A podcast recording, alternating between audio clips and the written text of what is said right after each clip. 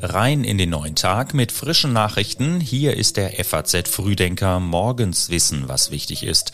Es ist Donnerstag, der 19. Oktober. Und das sind die Nachrichten heute früh. Der Krieg in Israel wirkt sich auf die Bedrohungslage in Deutschland aus.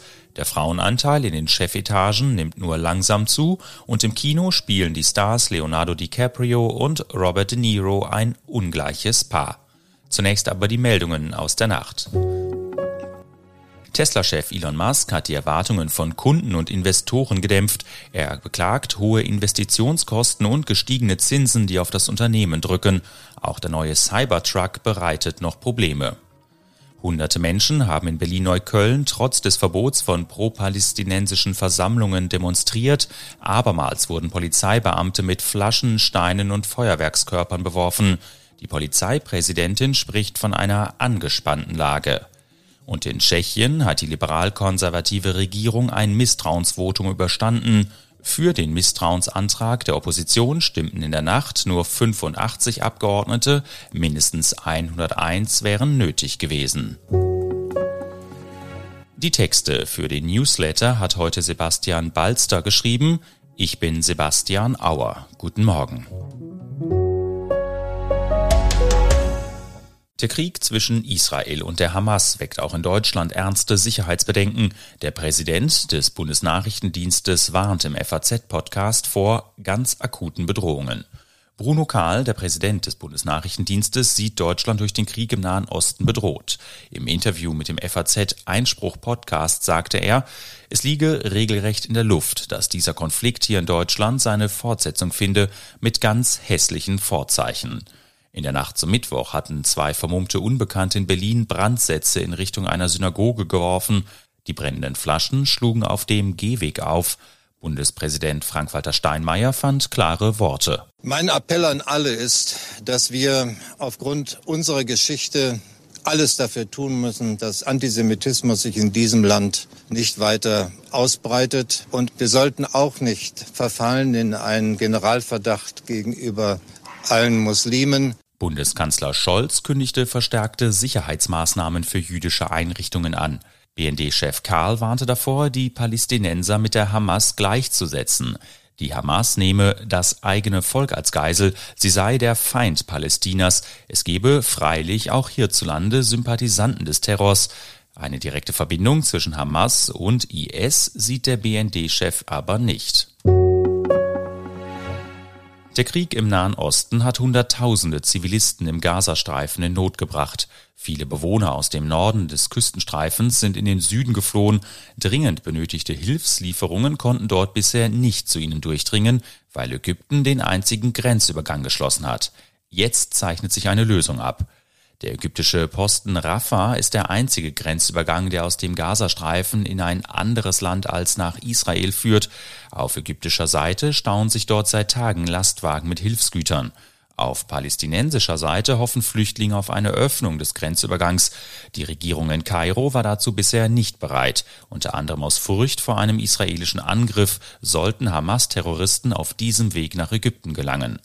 Gestern drückte der ägyptische Präsident al-Sisi gegenüber Bundeskanzler Scholz seine Bereitschaft zu einer Grenzöffnung unter verstärkten Sicherheitsvorkehrungen aus.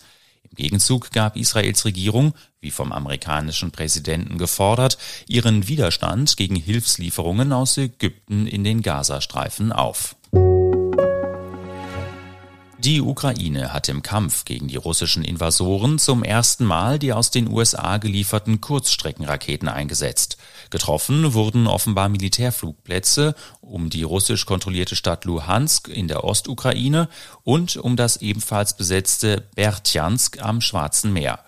Die Raketen verfügen über eine Reichweite von maximal 160 Kilometern und sind unter den vom Westen gelieferten Waffen der jüngste Neuzugang des ukrainischen Militärs.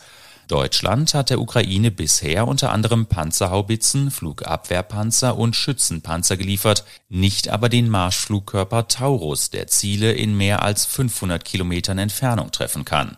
Die Verbündeten der Ukraine bestehen darauf, dass mit ihren Systemen nicht russisches Territorium angegriffen werde. Der russische Präsident Putin warf den Vereinigten Staaten gestern gleichwohl vor, sich mit der Lieferung der Raketen tiefer in den Konflikt hineinziehen zu lassen. Zum zweiten Mal innerhalb weniger Tage gibt Bundeskanzler Scholz heute im Bundestag eine Regierungserklärung ab. Nach der Debatte über den Krieg im Nahen Osten in der vergangenen Woche soll es dieses Mal um den anstehenden EU-Gipfel gehen. Die europäischen Staats- und Regierungschefs treffen sich am 26. und 27. Oktober in Brüssel. Aus deutscher Sicht von besonderem Interesse ist ein Punkt des Tagesprogramms, nämlich die Staats- und Regierungschefs wollen sich über die gemeinsame europäische Migrationspolitik austauschen, etwa über mögliche Abkommen mit Drittstaaten wie Tunesien. Kanzler Scholz sagte dazu bereits, eine große Entscheidung stand noch aus, nämlich ein Rückführungspaket, mit dem wir dazu beitragen, dass die Rückführung von denjenigen, die nicht in Deutschland bleiben können, effizienter, schneller, zügiger und auch einfacher gelingen kann. Im Bundestag stehen heute zudem eine Reihe von Gesetzesvorhaben zur Abstimmung an. Dazu gehören die Neuregelung von Staatsleistungen an den Zentralrat der Juden sowie die Pläne von Gesundheitsminister Lauterbach, Informationen über die Behandlungsqualität von Krankenhäusern online zu veröffentlichen. Im Gesundheitssystem reicht das Geld nie. Heute erläutern Apotheker und niedergelassene Ärzte, warum es bei ihnen angeblich besonders knapp ist. Die deutschen Ärzte und Apotheker halten die wohnortnahe Gesundheitsversorgung der Bevölkerung gefährdet, vor allem auf dem Land. Die Chefs ihrer Spitzenverbände wollen heute in einer gemeinsamen Pressekonferenz ihre Sicht der Dinge darlegen. Es lässt sich vorhersagen, dass am Ende die Forderung nach mehr Geld stehen wird. Die niedergelassenen Ärzte haben dazu sogar schon eine Petition im Bundestag eingereicht. Der Chef der Barmer Krankenkasse, Christoph Straub, hält den Vorwurf, das Gesundheitssystem werde kaputt gespart, für unbegründet. In den vergangenen Jahren seien die Ausgaben für die Vertragsärzteschaft von 32 auf mehr als 46 Milliarden Euro gestiegen, rechnet er in der FAZ vor. Und für 2024 sei eine weitere Anhebung vorgesehen. Die Ausgabensteigerung hört sich üppig an.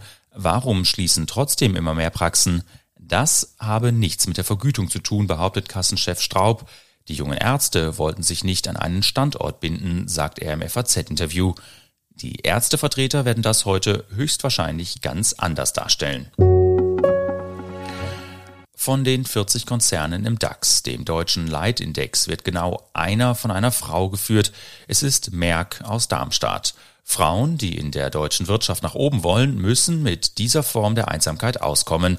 Die Zahlen gehen auf eine Untersuchung der deutsch-schwedischen Albright Stiftung zurück. Deren Geschäftsführerin Wiebke Ankersen sagte im HR-Interview, Der Frauenanteil in den Vorständen ist mit aktuell 17 Prozent auch immer noch haarsträubend niedrig, gerade im internationalen Vergleich. Und in den wirklichen Machtpositionen der Unternehmen, also äh, Vorstandsvorsitz, Aufsichtsratsvorsitz, liegt der Männeranteil immer noch bei 96 Prozent. In den Vereinigten Staaten, Frankreich und Schweden sind die Führungsetagen um einiges weiblicher. Hollywood-Regisseur Martin Scorsese hat seinen neuen Film mit einem Großaufgebot an Stars gedreht. In den Hauptrollen sind Robert De Niro, Leonardo DiCaprio und Lily Gladstone zu sehen. Killers of the Flower Moon heißt der neue Film, der heute in die deutschen Kinos kommt. Darin geht es um einen wahren Kriminalfall. Es handelt sich um eine Mordserie im amerikanischen Bundesstaat Oklahoma, der in den 20er Jahren des vergangenen Jahrhunderts mehrere hundert Mitglieder des Osage-Volks zum Opfer fielen. In Scorseses Film spielt Lily Gladstone eine junge Osage-Frau, die den von Leonardo DiCaprio verkörperten Ernest Burkhardt heiratet. Robert De Niro spielt dessen Onkel William Hale. Damit ist die Personenkonstellation zusammen und die grausige Geschichte nimmt ihren Lauf mit opulenten Bildern, mit intimen Interieurs und reichlich dargestellter Gewalt. Die Kritik im FAZ-Feuilleton heute lautet, der Film beschäftige sich mit einem Kardinalfall der amerikanischen Geschichte. Zu einem filmischen Meisterstück reiche es indes nicht. Zum Schluss noch eine kurze Empfehlung. Mehr als 50 Gäste empfängt die FAZ in diesem Jahr auf ihrer Buchmessenbühne. Mehr als ein Dutzend dieser Gespräche werden als Sonderfolgen in unserem Bücherpodcast veröffentlicht. Heute starten wir mit einem Gespräch mit Helge Schneider über seinen Krimi Stepptanz. Ein Vorgeschmack gefällig?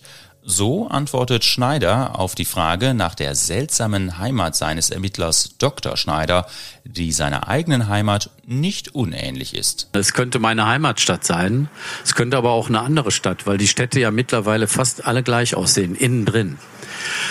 Keine Geschäfte mehr, äh, keine Kneipen mehr, Fußgängerzonen, keine Autos, keine Menschen. Ab 19 Uhr Schluss. Und so ist meine Heimatstadt. Deshalb liebe ich die so. Weil man seine Ruhe hat? Nee, deshalb nicht. Weil es richtig scheiße ist. Und weil man immer hofft, diese Scheiße geht irgendwann vorbei. Man lebt von der Hoffnung. Na, dann haben Sie hoffentlich einen guten Start in den Tag. Das ganze Interview mit Helge Schneider, also im FAZ Bücher Podcast und den nächsten FAZ Frühdenker gibt es morgen wieder ab 6.